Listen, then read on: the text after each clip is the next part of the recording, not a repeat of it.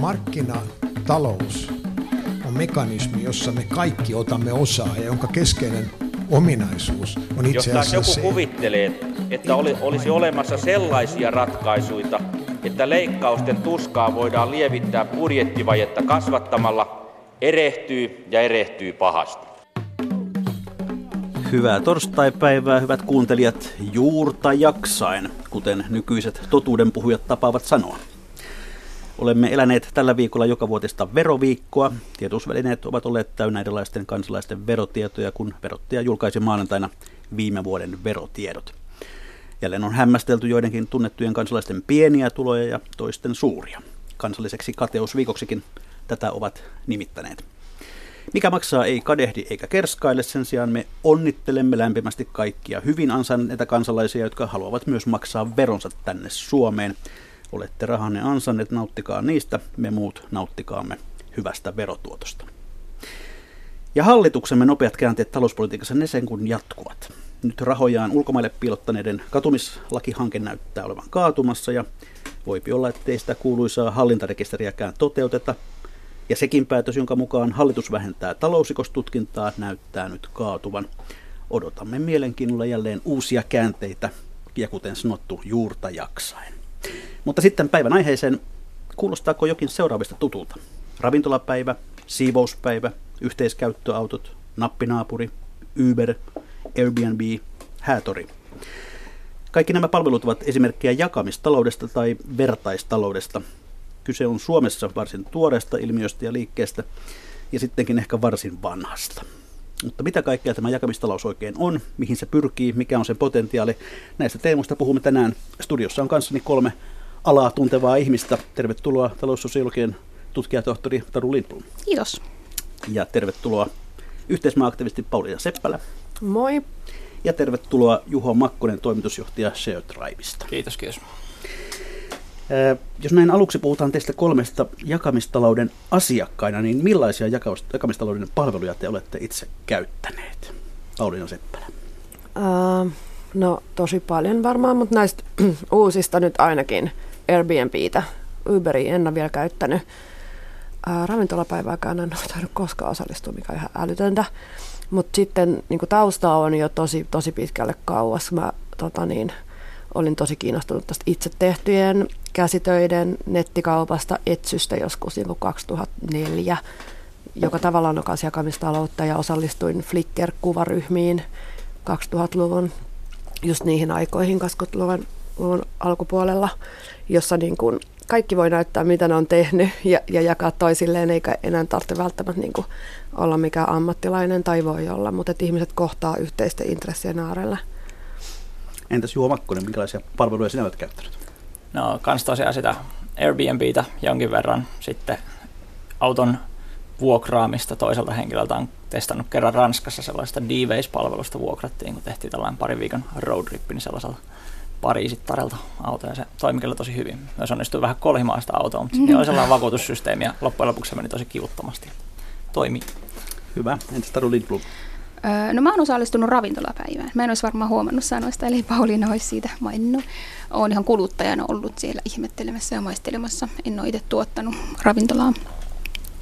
Sitten mä oon toiminut jakamistalouden parissa Facebookissa näissä myynti, vertaismyyntiryhmissä, mutta nyt täytyy myöntää, että mä oon tämän ostamisneitsyyden ihan vasta lähiaikoin menettänyt, eli oon myynyt aika paljon kaikenlaista omaa vanhaa tavaraa, mutta nyt mä oon ensimmäisen kerran uskaltaudun myös ostamaan.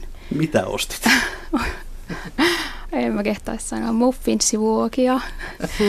ja ostin yhden paidan, mikä ei kelvannutkaan mun lapselle, niin mä pistin sen takaisin uudelleen kiertoon. No yritetään nyt heti kärkeen ottaa niin käsitteet haltuun. Taru Lindblom, ennen kuin pyydän sinua määrittelemään varsinaisesti jakamistaloutta, niin kerro myöskin, mitä on taloussosiologia, jota sinä edustat Turun yliopistossa? No taloussosiologia pyrkii selittämään taloutta, talouden ilmiöitä yhteiskunnasta käsin, eli sosiaalisten suhteiden tai kulttuurin vaikutuksen kautta. Selvä. Sitten siihen jakamistalouteen. Mitä, mitä me ymmärrämme jakamistaloudella? Jakamistalous on käsitteenä ihan kamalan laaja ja varmaan jokainen voi määritellä sen omalla niin kuin parhaaksi katsomalla tavallaan, että jos se, mitä käyttöyhteydessä sitten onkaan. Uh, mutta jakamistalous käytännössä katsoen on ylijäämä resurssien hyötykäyttöä tai omien ö, liikatavaroiden jakamista toisille. Mutta puhutaan vaikka ylijäämäresursseista ja niiden, niistä saatavaa hyötyä. Haluaako Juho Makkonen tai Pauliina Seppälä vähän täydentää omalta? Ainakin on niin kuin nykyisin, kun puhutaan, puhutaan jakamistaloudesta, niin aika usein siihen lisätään se, että käyttäen modernia teknologiaa, eli älypuhelimia, internettiä Totta. siinä apuna, vaikka ainahan tämä jakamistoiminta sinänsä on ollut, mutta nimenomaan se mihin viitataan tällä, tällä nykyisellä jakamistaloudella. Välillä puhutaan myös vertaistaloudesta just sille, että ihmiset välittää toisilleen tavaroita, palveluita, joka on liittyvä asia. Paljon, no, paljon no mulle kyllä tulee tosi paljon myös mieleen niin tämä vertaistalous tästä, että et ei niinkään, että joku niin kuin ylijäämä tai niin kuin sellainen, vaan enemmän, niin kuin, että koko talouden rakenne muuttuu, että sen sijaan, että sulla on organisaatio ja yritys, joka rakentaa hotelliasumista, niin, niin, niin kuin kaikki ihmiset tarjoavat toisillensa hotellipalveluja. Eli jotenkin, että me kaikki ollaan, tullaan niin kuin sen ison firman tilalle tietyllä tavalla. Mä, mä tarjoan viittä eri palvelua ja mä voin niin kuin vaikka ottaa jonkun tyypin ylimääräiset tavarat ja tarjoa sille varastotilaa. Että et tavallaan niin kuin koko talous niin kuin menee pieniksi, pieniksi, pieniksi puroiksi niin kuin ympäri meidän jokapäiväistä elämää. Et ikään kuin voi ajatella, että jossain vaiheessa on ollut just näin, että se on hyvin paljon ollut suoraan ihmiseltä ihmiselle talous ja sitten välissä piti keksiä tällainen iso korporaatio, joka tuottaa sitä tehokkaammin näitä palveluita. Ja nyt ollaan ehkä siirtymässä taas vähän siihen aikaan, että palvelut saadaankin tällaiselta verkostomaisesti tehokkaasti toimivalta yksittäisten ihmisten joukolta, joka vaan tällaisten teknologian alustojen kautta organisoituu ja onkin taas tällainen uusi ihmiskasvoinen talous. Me, mennään ta- takaisin niin tämän modernin instituutio- ja organisaatioajan niin kuin aikaan sitä ennen tietyllä tavalla rakenteellisesti. Ja sitten kuitenkin nyt taas siihen, tämä teknologia tekee sen, että se ihmismäärä, mitä siinä niin kuin yhteisössä on, voi olla ihan valtava ja niin kuin rajaton, kun ennen se sitten oli se joku maantieteellinen kylä tai joku. Niin maataloudessa ei ollut, ollut ihan tunnettua tämä, että on hankittu yhteisiä koneita useammalle mm. tilalle. Joo, siis kyllä. ihan historian saatossa. Kyllä vanha ilmiö. No, kyllä, ja hyvin usein tähän edelleen törmää, että tietyllä tavalla, että jos ainakin mulla on silleen, että jos puhuu vielä omien vanhempien ikäpolvelle, niin sitten on vähän, että mikä tämä jakamistalousjuttu on, ja, ja sitten omien isovanhempien ikäpolvelle, niin sitten saattaakin olla jo se, että että tähän, tähän on just sitä, mitä, mitä on hyvin paljon tehty, että niin kuin me, meidän aikana niin kuin maaseudulla kaikki teki sitä, että tavalla ei, ei mikään uusi juttu. Mm. Ja ah. nyt se ajatellaan usein ideologiana ja kulttuurina, kun oikeasti se on vaan se, niin kuin, että se on vain järkevää. Että et tietenkään niin kuin kaikkea kannata ostaa traktori itselle, jos sitä tarvitaan kaksi kertaa vuodessa tai jotain. Hyvät kuuntelijat, muistutan myös teitä siitä, että käytössänne on Yle Radio 1 lähetysikkuna, jota muinoin Shoutboxiksikin nimitettiin. Kertokaa sinne omia kokemuksianne jakamistaloudesta. Kommentoikaa, kysykää, palaamme näihin teidän viesteihin sitten ohjelman loppupuolella. Mutta Pauliina Seppälä, miten sinä alun perin tulit tekemisiin jakamistalouden kanssa? No, mä oon aina ollut vähän semmoinen niin tyytymätön ja etsinyt aina jotain uutta ja tällaista. Ja mä olin niin kuin, ää, tosi kiinnostunut kaikista netti-ilmiöistä jo kohtuullisen aikaisin. Ja sillä tavalla niin kuin lähi heti mukaan tällaiseen, missä niin kuin ikään kuin kaikki tavalliset ihmiset on niin kuin ne tähdet ja niin kuin just siihen tota niin, käsitöiden nettikauppaan etsyyn ja näihin. Mutta mut sitten niin kun, mä olin tekemässä väikkäriä ja sitten se vähän niin kuin oli vaikeaa ja tökki ja sitten mä olin free-toimittaja ja sekin vähän niin kuin oli vaikeaa ja tökki. Ja sitten tämä niin kuin Facebook löi läpi Suomessa ja sitten niin kuin asiat alkoi loksahdella sillä paikalle, että mä aloin nähdä, että miten mahtava työkalu se on niin kuin sosiaalisten asioiden tekemiseen. Ja mulla on ollut itse sekä niin kuin kaupallista koulutusta että sitten tätä sosiaalitieteellistä koulutusta ja kauheat kaipuut tehdä asioita luovasti ja näin yhdistynyt ja nyt yhtäkkiä yhdistyy, että mä voinkin tehdä viestinnällisiä, markkinoinnillisia, luovia asioita, mutta sosiaalisesti ja yhdessä toisten ihmisten kanssa. Ja sitten mä niin kuin hyppäsin siihen ja rupesin unelmoimaan erilaisista asioista, mitä pitäisi olla, mutta ei vielä ole. Ja tietenkään niin kuin osaa kuorata pätkääkään, niin siinä sitten vähän aikaa kesti ennen kuin, ennen kuin saatiin niin kuin rahoitusta ja koodia ja tällaista. No Juho Makkonen, minkälainen on sinun tarinasi?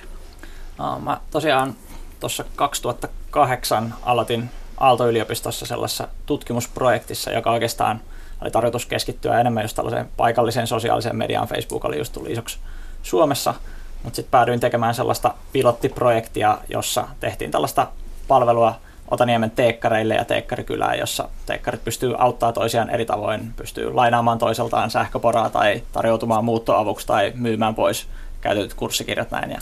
Ja, ja tavalla tässä vaiheessa sitä oikeastaan huomattiin, kun tätä kehitettiin, että hei, tähän on uskomattomia mahdollisuuksia, mitä tämä niin kuin, uusi teknologia voi tarjota sille, että tällainen jakamistoiminta, joka tietysti on niin kuin, monella tavalla hyödyllistä yhteiskunnalle, niin yleistyy. Ja siitä sitten innostuttiinkin ja jossain vaiheessa päädyttiin, päädyttiin tosiaan tuota, tästä tutkimusprojektista spinnaamaan se projekti ulos yritykseksi ja sillä tiellä ollaan tällä hetkellä. No Pauliina Seppälä, sinä toimit Yhteismaa ryssä. Mikä on Yhteismaa ja mitä se tekee? Yhteismaa syntyy siivouspäivä tämän kierrätyskarnevaalin ää, niin kun si, se, se siivouspäivä syntyi sillä, että toisilleen tuntemattomat ihmiset vaan rupesi tekemään sitä yhdessä. Ja sitten se jengi päätti, että jatketaan tätä ja ruvetaan tekemään tätä työksemme. Ja sitten se syntyi siihen tekemään asioita, jossa niin kun sosiaalisen median kautta erilaisia nettipalveluja rakentamalla tehdään niin kun tapahtumia ja palveluita, joissa kaikki ihmiset pystyy osallistumaan ja toimiin ja niin kuin vaikuttaa elämäänsä jotenkin näin. Ja sitten on kaikenlaisia kulttuuritapahtumia, galleriatapahtumia, illallistapahtumia. Ja, ja nyt on tämä nappinaapuripalvelu, jossa ihmiset voi kohdata naapureitaan. Ja kaikissa on aina se, että me luodaan niin kuin joku keino ja sitten ihmiset itse pystyy hyödyntämään sitä ja tekemään sen niin kuin luomaan sen illallisensa tai sen kirppiksensä tai sen naapurikulttuurinsa. No mikä on se teidän ansaintalogiikka, eli miten, miten te teette tästä liiketoimintaa itsellenne? Tota niin, no to, se on ihan oikein, että y, totta kai niin kuin yhdistyskin voi olla tietyllä tavalla, niin kuin, että se tekee liiketoimintaa, mutta enemmän me ehkä, me pitäisi puhua ehkä varainhankinnasta. Mutta siis se, se katalous, että meillä on niin kuin tällaisia startup-maisia ansaintamallin etsimisiä, että että kuka voisi olla maksava asiakas. Ja kai se käytännössä menee niin, että jos on tosi suosittu ja jos sä saat ihmiset, niin sitten sä saat myös ne maksavat asiakkaat, oli ne sitten niin mainostajia tai organisaatioita. Mutta jos sä saat, sä saat, sä et saa ihmisiä, niin sitten sä et ehkä vielä saa maksavia asiakkaitakaan niin helposti. Ja tota niin, nappinaapuripalvelussa se voisi olla joku palikka siellä esimerkiksi, että jos ihmiset myös vaihtaa rahaa keskenään, tässä jakamistaloudessa ja sitten me voitaisiin ottaa provisiota. On niin kuin moni mahdollisuuksia tai me tehdään organisaatioiden kanssa yhteistyötä, mutta sitten meillä on ihan tällaista niin kuin yritysyhteistyötä, niin kuin sponsorointityyppistä, mutta toki me yritetään olla siinkin luovia ja keksiä jotain, että miten ne oikeasti voisi kivalla tavalla tulla mukaan siihen yhteisöön. Ja sitten toki me haetaan kaikkia avustuksia ja aika vähemmän niitä ollaan vielä saatu. Tämä jotenkin ei istu mihinkään olemasta ja tiedettä tai taidetta. Ja me ei myöskään haluta mitään raha-automaattiyhdistyksen erittäin niin kuin tota, ti, niin kuin raportointivelvollisuus niin kuin hanketta, jossa koko aika vaan niin kuin tilitetään lomakkeita ja sellaista, niin tota, että se ei ole ihan helppoa, mutta niin kuin kaiken keinoin, kaikkia keinoja. Jos ajatellaan siivouspäivää, joka tarkoittaa siis sitä, että onko se nyt pari kertaa vuodessa, kun ihmiset voivat kantaa tavaransa katukirppikseen ja myydä toisilleen, niin niin mitä siitä teidän kanssanne kilahtaa? Uh, no siis me ollaan myös iso Facebook-yhteisö ja me ollaan niin kuin siivouspäivien ulkopuolellakin tällainen iso ekologisen elämäntavan ja niin kuin second hand kulttuurin media. Ja tämä media on sellainen, mitä me tarjotaan yritysyhteistyökumppaneille, että ne voi kertoa itsestään. Ja sitten tota, siivouspäivän nettisivu, silloin kun siivouspäivä on tulossa, niin siellä kai paljon ihmisiä ja sinne me voidaan laittaa meidän yritysyhteistyökumppaneiden viestejä. Sitten me ollaan myös joukkorahoitettu uuden nettipalvelun tekeminen, eli siis ihan ihmiset itse on osallistunut tämän homman maksamiseen.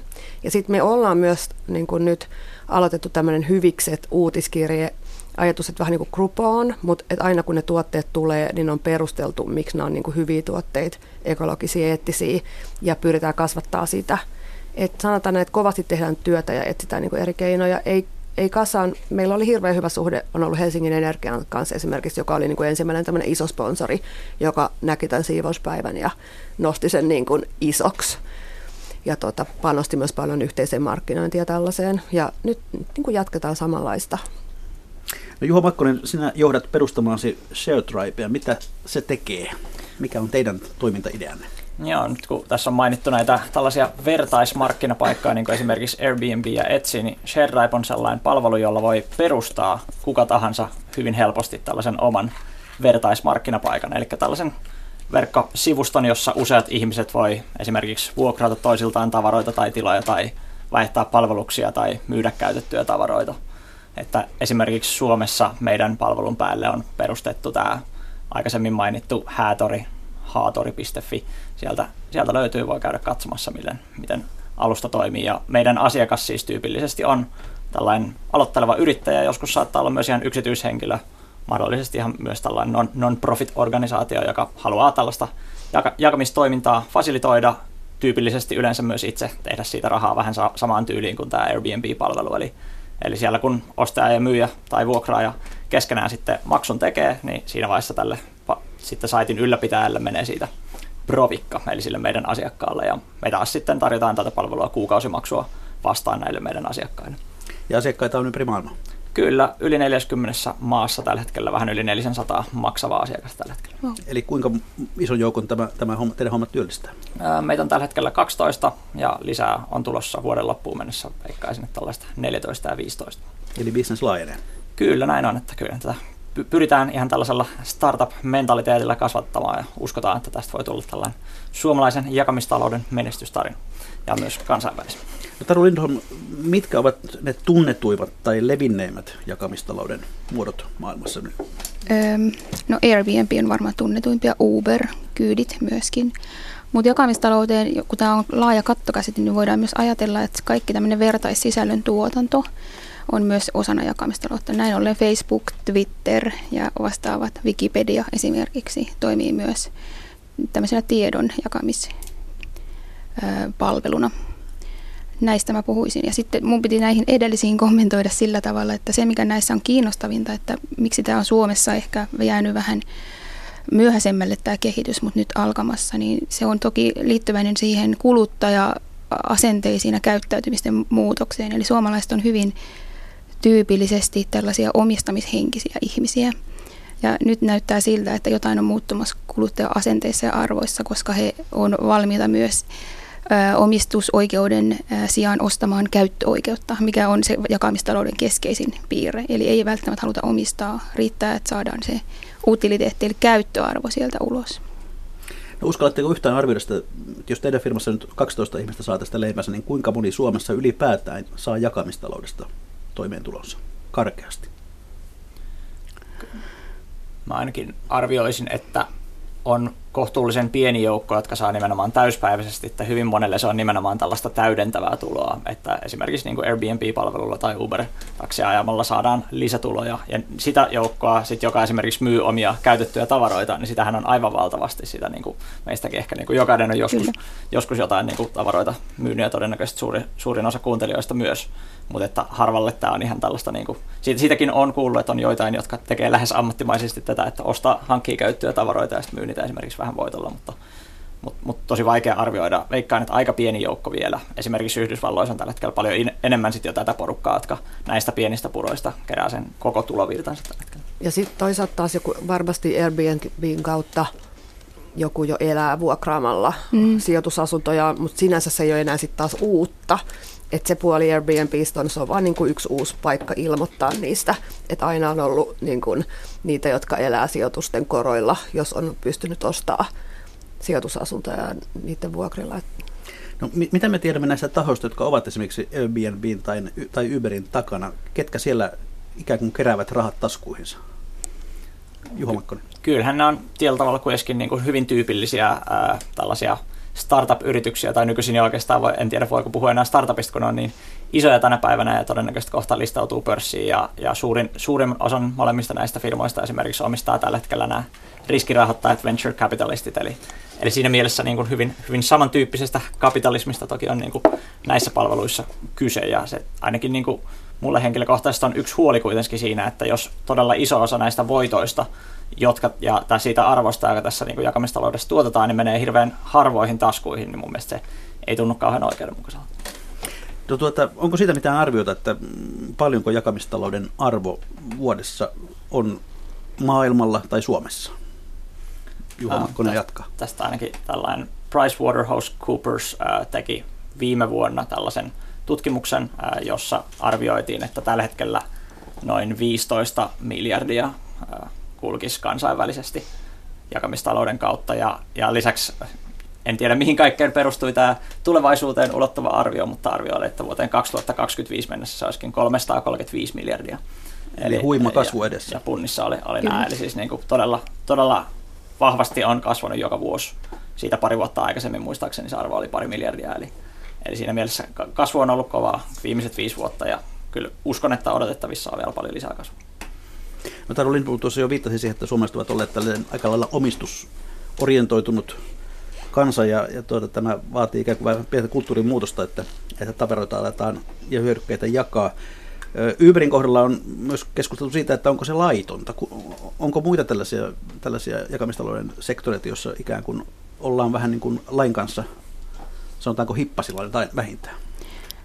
Taruli. No tosi monet näistä jakamistalouden alkusykäyksistä on ollut juuri sitä samaa, että käydään sitä rajankäyntiä, että onko tämä laitonta, ja sitten viranomaisen täytyy etsiä niitä keinoja. Esimerkiksi jos puhuttiin jostain jakamisen käänteestä, mikä alkoi näistä mm, niin kuin mediatiedostojen jakamisesta, musiikin ja videoiden Napster ja vastaavat, niin silloinhan piratismista puhuttiin kovasti, ja en mä tiedä, haluaako jakamistalouden eh, niin kuin airuet muistella näitä aikoja, jolloin silloin oli enemmänkin sellainen negatiivinen leima, kun puhuttiin tästä tämmöisestä vertaiselta toiselle tapahtuvaa vähän niin kuin laittoman rajamailla tai täysin laitonta puuhaa. Ja onhan verottajallakin nyt tällä hetkellä juuri jotain omia suosituksia siitä, että miten näihin tiettyihin jakamistalouden ö, tulovirtoihin pitäisi suhtautua. No, verottajan kannan kuulemme tuossa vielä myöhemmin tänään. Puhutaan sitten pari sanaa tästä erilaisesta ihanteellisesta tai ideologisesta taustasta.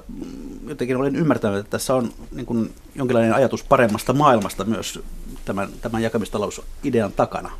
Vai mitä, Juha Makkonen?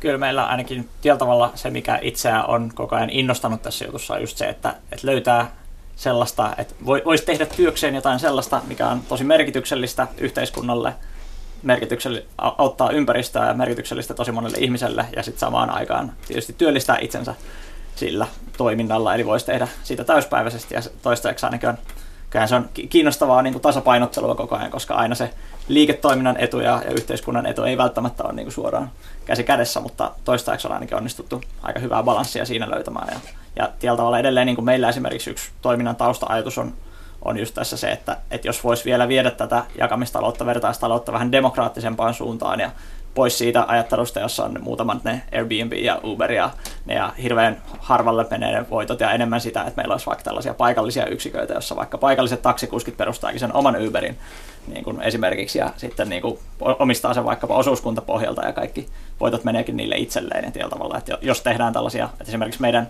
palvelu on täysin avointa lähdekoodia mahdollista just tällaisen, että se voidaan monistaa tosi moneen paikkaan ja paikalliset yhteisöt voi itse ottaa sen käyttöön. Onko tämä jonkinlainen tämän päivän versio sosialismista? Hmm.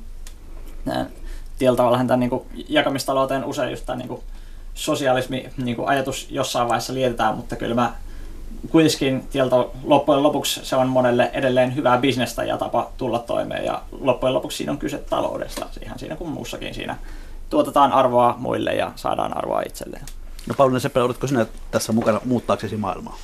No muuttaakseni maailmaa, mutta, mutta myös niin kuin, että ehkä tässä on vähän tällainen, että onko Suomessa vähän niin, että, että jos sä oot niin kuin yrittäjä tai yrityksestä, niin sit sä teet jotain niin kuin, ihan mitä tahansa krääsää mahdollisimman isolla katteella taas, ja sitten muuten oot taas niin kuin hippi ja hyvis, ja sä et suoraan kiinnosta pätkääkään, mutta ehkä todella niin kuin amerikkalainen yrittäjyysajatus, että raha tulee, koska sä oot tehnyt jotain niin hienoa maailmaan, että suunnaton ylpeys siitä, minkä mahtavan tuotteen sä oot keksinyt ja kuinka paljon se tuottaa iloa ihmisille.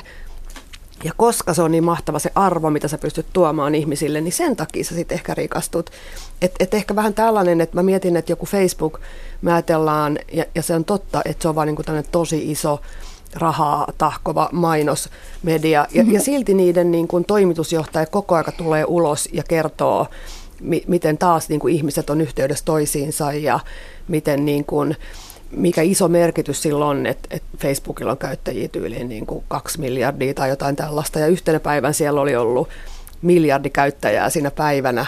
Ja sitten se niin kuin, tämä Zuckerberg itse päivittää Facebookissa, että mikä merkitys tällä on. Ja miten ihmiset saa niin kuin äänensä kuuluvia ja kaikki. Et, et jotenkin meillä on vähän niin, että joko sä oot niin kuin bisneksessä ja sä puhut rahasta, tai sit sä oot jossain muualla, sä et puhu rahasta. Mutta kyllä niin kuin mun niin kuin ajatus, en, en mua niin kuin nämä kiinnostaisi, jos mä näkisi, että nämä parantaa elämää, mutta on tässä myös kyse taloudellisesta tehokkuudesta.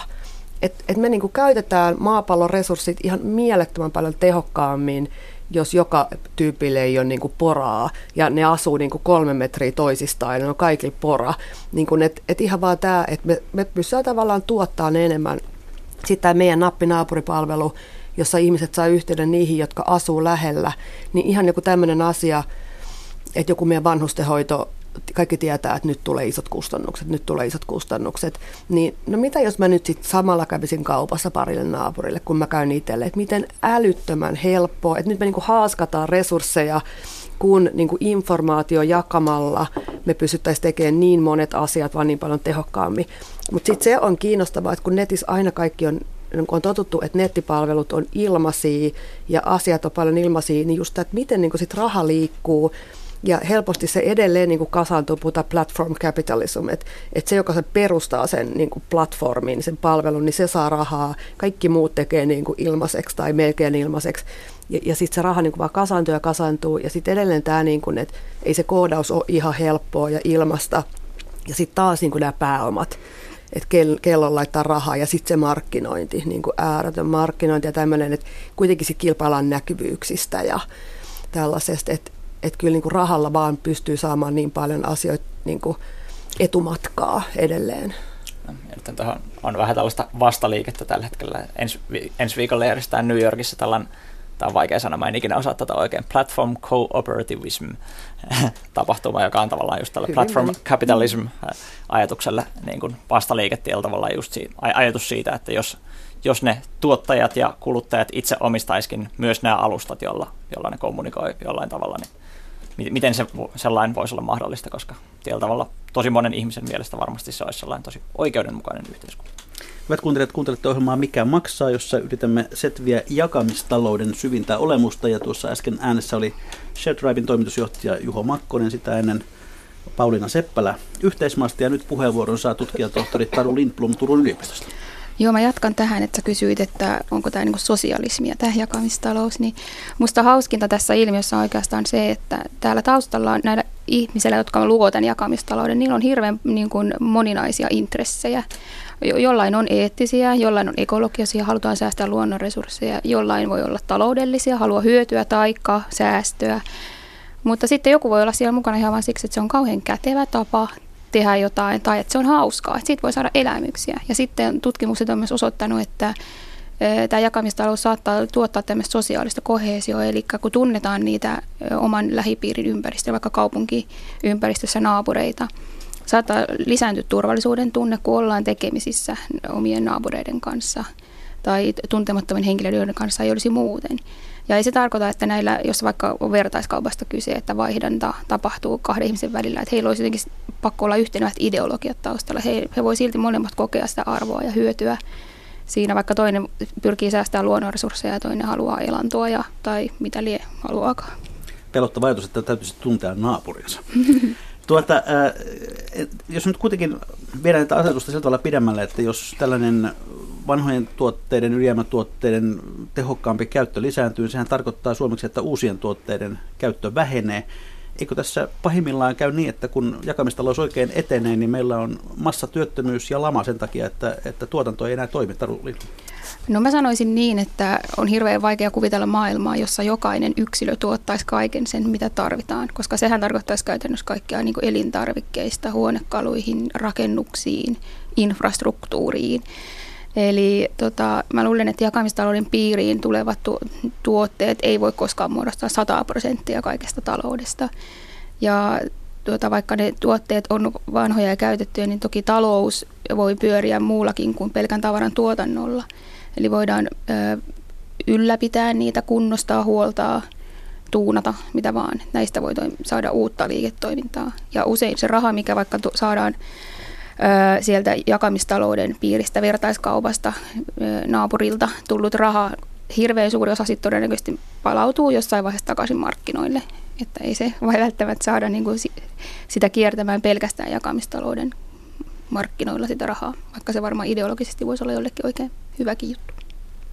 Kyllä sitä tietyllä tavalla tällä hetkellä paljon puhutaan myös siitä, että tulevaisuudessa meillä on varmasti paljon työtä, mutta ei välttämättä hirveästi työpaikkoja. Että tämä työpaikan käsite ei välttämättä saattaa olla hyvin erilainen tulevaisuudessa. Me yhtäkkiä onkin tulovirtoja, eli meillä onkin sitä, että mä vuokraan joitain tavaroita niin muille, toisaalta autan jotain vaikka koko ajan ikään huonekaluja, ne maksaa mulle siitä siitä jotain tai teen jotain tällaisia asioita, joista itse pidän ja hyvin tällaista niin erilaista pienistä puroista se muodostuu. Toisaalta sitten samaan aikaan se, että koska mä itse esimerkiksi hankin tavarat käytettynä tai lainaan vuokraan, vaihdan palveluita, niin myös mä tarvitsen sitä rahaa itse huomattavasti vähemmän. Eli, mutta et, et kyllä jos ajatellaan tätä niin kuin vaikka BKT-mielessä, niin mun, mun mielestä mittarien pitäisi ottaa huomioon myös kaikki se, mikä on esimerkiksi niin kuin tätä second hand niin kuin käytetyn tavaran myyntiä ja tavallaan jälleenvuokrausta. Että silloin ne mittarit on vähän väärin, jos kaikki tämä sen ulkopuolella, koska tietyllä tavalla se on taloutta siinä, missä Totta. muukin.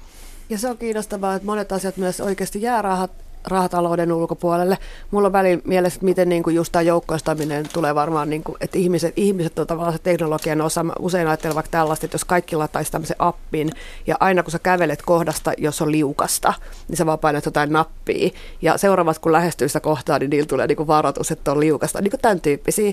Niin että ihmiset ikään kuin tuottaa ihan hirveästi informaatiota jolla pystytään niin luomaan hienoja teknologioita kaikille, mutta mä mietin aina, että voisiko se olla niin, että saat rahaa siitä, vai meneekö tämäkin taas, niin kuin, että se on ilmasta, mutta ikään kuin, että kuinka paljon tuottavaa työtä tehdään ilman, että se menee rahatalouden piiriin. Mutta toki niin kuin rahan, rahan niin kuin siirtyminen kasoihin, sitä ei näytä olevan loppuu sille, ja että varmaan niin kuin tämä, että että varmaan tämä niin eriarvoisuuden lisääntyminen ja on ne jotkut, jotka on luonut ne alustat ja niin tämä tällainen ja, ja lopuille on hirveästi tarjolla kaikenlaisia kiinnostavia sisältöjä ja asioita, mutta et hirveän vaikea enää niin tienata niin isoja määriä. Tuleeko se olemaan sitten niin, että toki saa paljon resursseja ja asioita vähällä rahalla, mutta mut samaan aikaan niin just tämä työn loppuminen, palkkatyön loppuminen, kaikki onhan tässä tällaisia niin pelottavia visioita. Mutta sitten toisaalta mä aina välin mietin, kun mä tuonne keskustaan ja siellä on se China-trikoo ja mä mietin, että paljon tämä maksaa tämä vuokra ja millä hemmetin volyymi niitä täytyy myydä, niin ei me nyt kauhean niin vielä olla siitä tavarakulutuskulttuurista niin kovin pitkälle jakamistaloutta kohti menty. Et, et siellä se niin kuin kassa kilisee sen verran, että enemmän varmaan tunnissa tulee kassaa yhdestä liikkeestä kuin meillä koko vuotena tai jotain. No, tutkijatohtori Taru Lindblom, käykö näin, että perinteiset tavarantuottajayritykset joutuvat jollakin tavalla tämän jakamistalouden huomioimaan omassa toiminnassaan?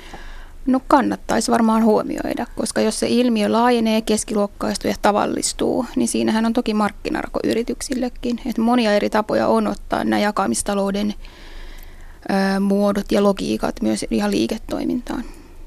Esimerkiksi?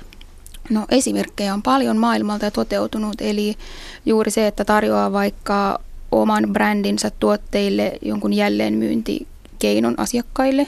Tätä on esimerkiksi ollut Katmandu urheilu- tai retkeilyvaatteet brändillä, jolloin tota, mahdollisesti sitten se asiakka, asiakkaan luottamus ja sitoutuminen tähän merkkiin kasvaa ja brändin arvo kasvaa, jolloin usein kuitenkin sitten taas palautuu takaisin yrityksen arvoon ja hyötynäkökulmiin.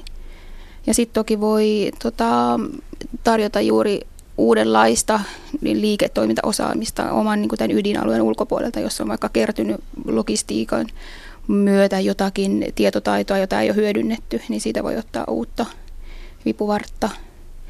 Tai esimerkiksi yksi esimerkki tämmöistä jakamistaloudesta on, että keksi ihan uusia liiketoiminnan muotoja yhteisöllisen kuluttamisen parista. Esimerkiksi joku viinitila voi vuokrata viiniviljelmänsä yksityisille tai vuokrata tai jakaa, miten ne sitten ostaakaan sen omistus- tai käyttöoikeuden niihin viineihin. Eli he voi niin kuin pien, ihmiset, ihmiset voi tulla niin kuin pientuottajiksi viinitiloille. Eli näitä erilaisia ö, liiketoiminta ansaintalogiikoita voi löytää myös yrityksetkin jakamistalouden mallien mukaisesti. No missä päin maailmaa tässä jakamistaloudessa ollaan pisimmällä? Juho Makko. Tuntuu ainakin, että niin kuin moni iso startup-yritys ainakin tällä hetkellä tulee Jenkeistä ja tällä tavalla No, y- yksi syy varmasti on se, että siellä on paljon pääomia, joista on, on ollut tarjolla sitä sijoitusrahaa, joka on taas auttanut näitä yrityksiä sitten kehittämään sitä teknologiaa. Toisaalta ihan vaan se, että siellä on tosi iso markkina, paljon isoja kaupunkeja, että se olisi selkeästi huomattu, että jakamistalous on tullut ensimmäisenä isoihin tiiviisiin kaupunkeihin, koska näissä, näissä on eniten sitä potentiaalia, paljon ihmisiä asuu samalla alueella, joten siellä on, on, on helpompi hyödyntää tällä tavalla sitä niin kuin liiga kapasiteettia, mutta tota, kyllä mä näkisin, että tällä hetkellä myös niin kun esimerkiksi Euroopassa monissa isoissa kaupungeissa ollaan tosi pitkällä. Sanoisin, että sellaisissa yhteiskunnissa, jossa tietynlainen tällainen luottamus vallitsee – enemmän, että et, et ihmisten on helpompi luottaa siihen tuntemattomaan, että se ei, ei nyt välttämättä, jos mä lainaan sille mun surfilaudan, niin se ei varasta sitä, niin, niin siellä se yleensä toimii paremmin. Niin, mä jatkaisin juuri tähän Juhon, eli tämä jakamisen eetos on oikeastaan tämä, mistä voitaisiin puhua. Eli yhteiskunnissa, jossa on tyypillisesti jo totuttu jakamaan, tekemään hyvää, jossa esimerkiksi kolmas sektori on vaikka korvannut hyvinvointivaltiota, niin siellä on jo valla, niin kun ihmiset osaa jo käyttäytyä sillä tavalla, että he osaa ottaa apua ja antaa apua tai mitä se sitten tar- jakaakaan. Niin se voi olla, että se niin lähtee helpommin käyntiin sellaisissa yhteiskunnissa, että se niin maaperä on suotuisa tällaisissa kulttuureissa. No tuota, tässä on jo viitattu siihen, että sijoittajatkin ovat liikkeellä, josta tietysti herää heti se kysymys, että onko tässä oikeasti siis visio siitä, että jakamistalous on mahdollisuus päästä käsiksi myös suuriin rahoihin? Kyllä se tällä hetkellä taitaa olla niin, että näihin firmoihin, jotka lasketaan jakamistalouden piiriin, on sijoitettu rahaa yli kaksi kertaa niin paljon kuin mitä esimerkiksi kaikkiin sosiaalisen median piiriin laskettaviin firmoihin sijoitettiin aikanaan. Eli, eli tällä tavalla todella se on tämän hetken isoin trendi varmasti tässä niin kuin startup-maailmassa, johon kaikki tällaiset niin pääomasijoittajat haluaa päästä mukaan. Toki sitten, että kaik, monessa näissä firmassa ei välttämättä, tai on jo ehkä niin kuin vähän erikoista ehkä puhua tästä jakamisesta siinä, että jos ne on enemmän, enemmän just tällaisia lähettipalveluita, joilla sä saat jonkun tietyllä tavalla niin kuin rikkaat saa tilattua itselleen erilaisia palveluita yhdellä napin painalluksella ja sitten vähemmän varakkaat sitten näitä tosi pienellä provisiolla sitten niin kuin tekee näitä palveluita, niin silloin siitä osassa näistä malleista toki ehkä jakaminen on vähän jo kaukana. Mutta se muutos, mitä tapahtui, oli se, että sosiaalisessa mediassa ikään kuin kaikki vaan tuotti sinne kaikkea ja oli hirveän vaikea löytää sitä ansaitamallia ja, ja sitten täytyy olla tosi iso, että tuntuu niin kuin, että aina kun joku sanoo, että joo ansaitamalli on se, että, kun on pal- että sit se on niin kuin mainokset. Ja sitten kaikki vaan sanoo, että hei mm. Facebook ja Google hoitaa sen homman, että se on todella vaikea päästä siihen markkinaan kiinni, mutta tässä onkin yhtäkkiä ollut tämä että ihmiset niin kuin välittääkin rahaa myös siellä, ja se on maailman luontevin, että silloin kun raha liikkuu, niin provisio siitä on vaan niin hirveän luonteva tapa. Ja se on tehnyt sitten taas, niin kuin, että siellä on se ansatamalli, kun monissa näissä jossain niin kuin erilaisissa viestintäpalveluissa se ansatamalli oli se, että Facebook ostaa loppujen lopuksi sun firmaan ja sitten se kannatti kaikille, eikä sekaan huono, mutta niin kuin, sekin on hyvä, että on oikeasti olemassa joku maksava asiakas jossain. Ja se on nämä, tavalla just nämä jakamistalousyritykset on usein käyttäjilleen hirveän paljon tärkeämpiä vielä kuin se Facebook. Et loppujen lopuksi aika harva meistä Facebookin käyttäjistä oikeasti perustaa elantonsa siihen Facebookin käyttöönsä. Et kyllä se on ehkä enemmän useimmille kuitenkin sitä vapaa-ajan toimintaa, mutta jakamistalouspalveluiden käyttäjille todella monella se on merkittävä tulovirta ja se olisi hirvittävää, jos se, sen tulovirran menettäisi. Ja siinä myös tietysti pieleen se ansainnan mahdollisuus. No onko ShareDrivein unelmissa myös se, että jonakin kauniina päivänä sitten joku pääomasijoittaja tulee ja ostaa teidän firman ja teistä tulee miljonääriä No, ehkä se ei ole ainakaan missään tapauksessa se niin kuin ykköstavoite. Toki niin kuin myönnän, että olisi varmasti niin kuin vaikea niin kuin sanoa ei myös siinä vaiheessa, jos joku nyt tulisi ja tarjoaisi tuosta, tuosta 100 miljoonaa, että sitten sanoa, että ei, kun me uskotaan tosi vahvasti siihen, että me, me halutaan olla itsenäisiä ja näin. Mutta mut tavalla to, toisaalta, niin kuin, että et kyllä se visio, mikä niin kuin mulla on yhteiskunnasta, niin on, on vähän toisenlainen ja, ja ideaalitilanteessa me pystytään pysymään itsenäisinä ja pystymään, pystytään kasvattamaan tästä tosi isoja omilla talo- jaloillaan taloudellisesti se isoa toimija, joka pystyy ja tietyllä tavalla niin pystytään pitämään se omistus sellaisena, että se ei valu vaan muutamiin käsiin, vaan ehkä enemmänkin mua kiinnostaisi se, että voisiko myös meidän omistus olla jotenkin tosi hajautunutta kaikkien niiden kesken, jotka, jotka tätä palvelua käyttää ja sellaisia malleja tällä hetkellä kehitetään, niin kiinnostaa tosi paljon. No, tässä jakamistaloudessa puuhastelee kovin monenlaista porukkaa. Minkälainen yleiskäsitys teillä on, että kuinka ammattimaista kirjanpito on jakamistalouden piirissä? Tuli hiljaisuus. Mä, Tuli. Mä, mä heti mietin, että tarkoitat sä näitä yrityksiä. Varmaan ShareDrive hoitaa ihan, ihan hyvin kirjanpitonsa, mutta sitten se, että kuinka paljon ihmiset sitten tota niin, tilittää verotukseensa niiden Airbnb-tulot tai ei. Ja mä, mä näen, että usein siinä ei ole kysymys loppujen lopuksi rahasta, vaan vaivasta. Mm-hmm. Että jos nyt jatkuvasti vuokraisi Airbnbin kautta ja olisi joku tyhjä asunto, niin, niin sitten tekisi kaikki, mitä kuuluukin tehdä. Mutta jos se nyt yhden viikon, yhden viikon kesästä vuokraa, niin jaksaako rupea niin tekemään sitä duunia? Et kyllähän niin tämä on koko ajan kehittymässä tämä puoli. Et siinä vaiheessa, kun nämä firmat tuli ja alkoi, niin se, se oli todella villilänsi. Mutta esimerkiksi nyt niin kun Airbnbin päälle on jo monet toiset firmat taas kehittää päälle sellaisia palveluita, että hei, me hoidetaan sulle automaattisesti kirjanpito, luovuta meille vaikka pieni osuus sun Airbnb-tuotoista ja tällaisia niin kuin vastaavia. Että esimerkiksi näistä jenkkifirmoista taas monet on siellä sillä tavalla edellä, että siellä on jo, ne printtaa sulle suoraan kaikki verolomakkeet ja muut valmiiksi yhdellä napin painalluksella, että ikään kuin automatisoi tätäkin ja se on taas yksi keino niille tarjota käyttäjille lisää palveluita, joista ne saisi sitten maksaa. Ja nyt seuraamme liittyy puhelinlinjoja pitkin ylitarkastaja Petri Manninen verohallinnosta. Hyvää aamupäivää Petri Manninen. Hyvää aamupäivää. No mitä verottaja ajattelee jakamistaloudesta noin yleensä? Verottaja seuraa mielenkiinnoa jakamista ottaa uutena ilmiönä. No mikä on perusohje? Millaiset jakamistaloudessa saadut tulot tulee ilmoittaa verottajalle? Kaikki jakamistaloudessa saadut tulot ovat veronalaisia riippumatta niiden määrästä. Eli tuossa suhteessa tuo on aika yksi, yksiselitteistä. Kaikki pitäisi ilmoittaa. Juu, lainsäädäntö on hyvin yksiselitteinen. No, mm, aika moni ravintolapäivään osallistunut esimerkiksi on kuvitellut, että verottaja jotenkin katsoo näin tienattuja rahoja läpi sormia, mutta se ei sitten ole näin. Niiden osalta on olemassa ilmoitusvelvollisuus, mutta verotettava tulo ei välttämättä ole kovin iso, koska kustannukset saadaan myös vähentää. No mikä käsitys teillä on, kuinka hyvin ihmiset tällaisia tuloja ilmoittavat? siihen en osaa valitettavasti sanoa. Meillä ei ole siitä mitään erityisiä tilastoja. Mutta tuota, jotenkin näppituntuma olisi sellainen, että ei taida ihan kaikki kyllä ilmoittaa. Se on mahdollista. No mm, tuota, minkälaisia ongelmia te näette syntyvän siitä, kun toiminta on tavallaan vähän niin kuin yrittäjä, mutta kuitenkin ilman yritystä? Niin kuin esimerkiksi ravintolapäivässä. Tuottaako se Siinä on tie, oma hallinnollinen vaivansa ilmoittaa kaikki kustannukset vähennyksenä. No pelkäättekö, että tämä, tämä tuota, jakamistalous yleistyessään niin toisi myös lisää harmaata taloutta Suomeen? Siihen en osaa ottaa kantaa.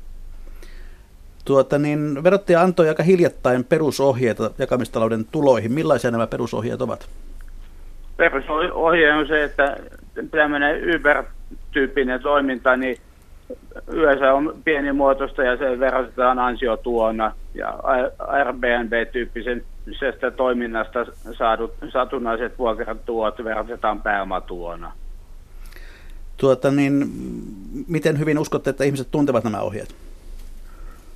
Tiedotusaineet ovat hyvin kiinnittävästi tiedottaneet näistä tämän vuoden aikana. No miten on, Petri Mannen, ylitarkastaja verohallinnosta, oletko itse tähän mennessä käyttänyt mitään jakamistalouden palvelua? Tai jopa tuottanut niitä itse? En ole vielä tuottanut, mutta olen ostamassa. Kiitoksia tästä Petri Mannen ja hyvää työpäivää jatkoa. Kiitos samoin. Hei hei. Mitäs tämä verottajan näkemys, minkälaisia ajatuksia teissä herätti? Musta on jännä juttu tämä, että, että jos ei omista asuntoonsa ja vuokraa sitä Airbnbs, niin yhtäkkiä onkin niin pääomatuloja ilman, että on pääomaa. Mutta hmm. kai se sitten silloinkin, kun vuokra-asuntoa vuokraa, niin pitää sitten pääomatulona ilmoittaa. Ilmeisesti. No näin tässä meille kerrottiin.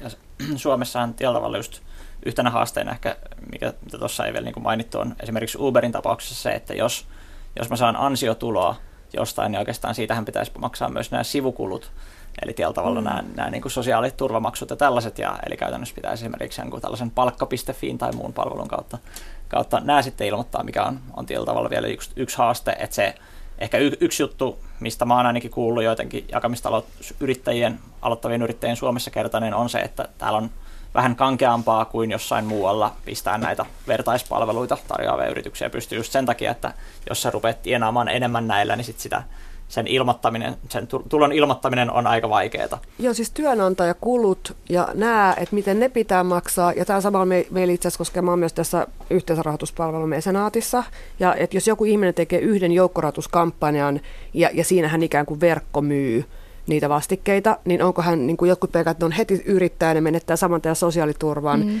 ja sitten jos sieltä tulee, jää jotain kustannusten jälkeen, mitä yleensä just ei jää, niin tota, et sitten niitä pitäisi varmasti maksaa kaikki työnantajakulut ja kaikki tämä, että et onko niin kuin, Mutta tota me ei nyt voida häneltä enää kysyä. Mutta tosiaan esimerkiksi tässä joissain maissa on tällaisia just kevyempiä ratkaisuja, että yksityishenkilö voi vaan käytännössä tilata itselleen tällaisen arvonlisäveronumeron ja sen jälkeen ryhtyä laskuttamaan hyvin, hyvin samantyyppisesti, yrittäjämäisesti, jolloin se tietyllä tavalla taas kirjanpito ja verot, verotojen ilmoittaminen on helpompaa, että ehkä tässäkin avainasemassa on se, että ihmiset haluaa kyllä maksaa verot, mutta se pitää tehdä riittävän helpoksi suhteessa taas siihen niin kuin saatavaan tuloon, muuten sitä todennäköisesti ei tapahdu. Niin, onko tuota näin, että tässä byrokratia saattaa jotenkin tehdä jakamistalouden Suomessa niin vaikeaksi, että ihmiset sitten luopuvat siitä? No mahdollisesti näin, jos ovat hirveän velvollisuuden tuntoisia. Toinen vaihtoehto on mennä sillä harmaan talouden puolella sitten. Tähän tähän niin kuin nyt pitäisi kehittää joku iso koko niin kuin mahtava ratkaisu, että todella helposti kaikki tilittyisi ja, ja ettei niin kuin, ja sitten ettei nämä niin transaktiokulut olisi niin isot, että jos mä tienaan jostain vitosen, niin mun transaktiokulut on enemmän ja, ja tällä tavalla. Ja miten se niin kuin, tulisi mahdolliseksi, että mä voisin nyt kaikilta teitä heti jostain joku pikku palveluksen vitosella, niin ilman, että mä, mä joudun rupeaa menee palkka.fi maksaa teille vitosta kaikille. Ja, et, et, niin kuin tämän tyyppiset, tämän tyyppiset niin kuin kokonaisratkaisut ja palvelut olisi nyt se, millä saataisiin Suomesta tämä homma niin kuin menee. Esimerkiksi Isossa-Britanniassa oli ihan tehty erillislainsäädäntöä tähän, jos oli laitettu myös tietty raja, oliko se sitten joku 10 000 puntaa tai jotain tällaista, mitä saa vuodessa niin kuin käytännössä sitten tienata näillä ilmoittamatta, että todettiin, että okei, että sen verran on ihan, silloin se on pienimuotoista ja ei tarvitse sen, sen kummemmin Tai edes tienata ja maksaa verot, mutta ettei rupea pitää maksaa myös niitä työnantajakuluja. Niin. No tällainen trendikysymys tähän tuota, ennen kuin katsomme noita kuuntelijapalautteita. Onko maailmalla jotain sellaisia, sellaisia tuota, jakamistalouden muotoja, joita täällä ei vielä ole, josta voisi kasvaa iso buumi? Mä en tiedä, onko jotain hyvinvointipalveluita, mitä Suomessa ei kauheasti ainakaan ollut esillä. Tai jotain niin terveyte- terveyteen ja näihin sosiaalisiin palveluihin liittyviä. Tosiaan yksi, yksi tietynlainen buumi ehkä tai palvelut, jotka on nousemassa just on niin kuin ruokaan liittyvät palvelut. Ja esimerkiksi meillä on tietysti täällä on ravintolapäivä, mutta sitten, ja ravintolapäivänkin porukka tiedän, että on ollut puuhaamassa ja miettimässä, että pitäisikö olla tällainen ravintolapäivä joka päivä. Eli käytännössä ihmiset voisivat esimerkiksi itse tarjota kotonaan illallisia ja muut voisi käydä syömässä. Ja tällaisia muutamia on, on viime vuosina niin kuin noussut, noussut isoiksi, jotka haluaa olla ruoan Airbnb tai jotain vastaavaa. Ja tämä on ainakin, tuntuu, että yksi sellainen trendi, että kuitenkin niin kuin asuminen, liikkuminen, ruoka on ne kolme, kolme isoa asiaa, johon liittyy myös erilaisia ympäristönäkökohtia, ja niissä, niissä varmasti paljon innovaatiota myös silloin tapahtuu nyt kun sanoit sanan ravintolapäivä joka päivä, niin mähän on, että mitä? Mehän olemme jo keksineet mm. siivouspäivä joka päivä, joka kohta lanseerataan. Nyt hauskaa, että joskus niin näinkin päin, että sitten taas ne tekee sen samalla nimellä. Katsotaan sitten hieman että tätä kuuntelijapalautetta. Täällä nimimerkki Sykli kirjoittaa näin, että jakamistalous ja kansalaispalkka sekä kannabiksen laillistaminen, siinäpä puna, punavihermistön ihanan märkä päiväuni. Muuta ei tarvita, nuo riittävät. Ja hänelle on vastannut äh, anonyymi kuulija, että sykli ha ei jakotaloudessa ole vasuri ituhippien unelmasta kyse, vaan nimenomaan nykyajan uusliberaalien ultrakapitalistien. Tätä voidaan siis nähdä aika lailla Tästä, tästä voidaan todeta, että siinä vaiheessa, kun niin kun molemmat ääripuolet syyttää, että se on sen vastakkaisen puolen ideologia, niin silloin ollaan oikealla tiellä. Hmm. Mutta mut mä niin näkisin, että ennen kaikkea tässä kaikessa on vaan kyse siitä, että meidän teknologinen informaatioympäristö on muuttunut. Et kun ennen me katsottiin telkkaria ja se oli meidän mediaa ja sieltä tuli jotain niin kuin jonkun tuottajan tekemää hommaa kaikille samaa, meillä ei ole mitään yhteyttä toisimme, niin ei me sitten jaettu, koska ei meillä ollut välineet. Nyt meillä on välineet ja on niin kuin luonnollista ja loogista ja niin kuin järkevää. Että ei tässä on, mun mielestä ei ole edes ideologinen asia. Vähän sama kuin joku rautatie rakennetaan jonnekin ja ihmiset pääsee, menee. Ei se ole ideologinen asia, se on niin kuin innovaatio.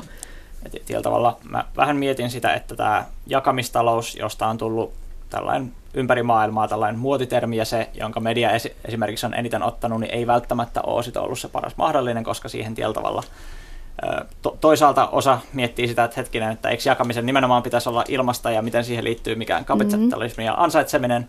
Sitten toisaalta taas, taas toinen puoli miettii, että eikö se ole just tällaista ituhippitoimintaa, että esimerkiksi jos puhuttaisiin vaikka siitä vertaistaloudesta, niin sitten taas kaikki olisikin enemmän silleen, että hei, että tämä makes sense ja eihän tässä ole mitään ideologiaa taustalla.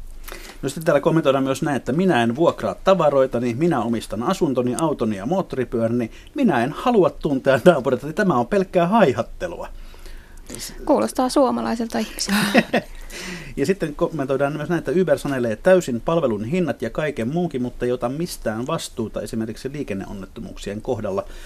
Vastuukysymys on varmaan yksi sellainen jakamistaloudessa oleva haaste, vai kuinka? Ky- kyllä mä On niin kuin, suuri haaste. tuntuu ainakin siltä, että just tämä niin kuluttajan suoli, suojapuoli on sellainen, mihin ei ole vielä luotu pelisääntöjä, koska tämä asia on niin uusi.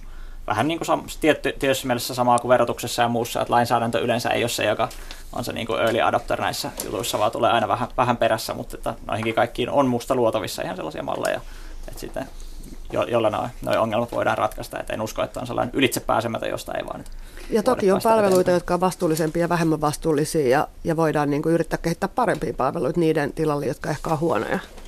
Ja vielä yksi kysymys täältä Palme Face-nimimerkki. Onko tämä jakamistalous nyt joku ihmiskasvoisen sosialismin muoto, jossa vain valtiota ei tarvita? Tähän me taisimme jo tuossa hieman aiemmin vastata, että ehkä nyt sitten ei kuitenkaan. No ei. Siinä Ei, ky- ky- kyse on taloudesta. Niin.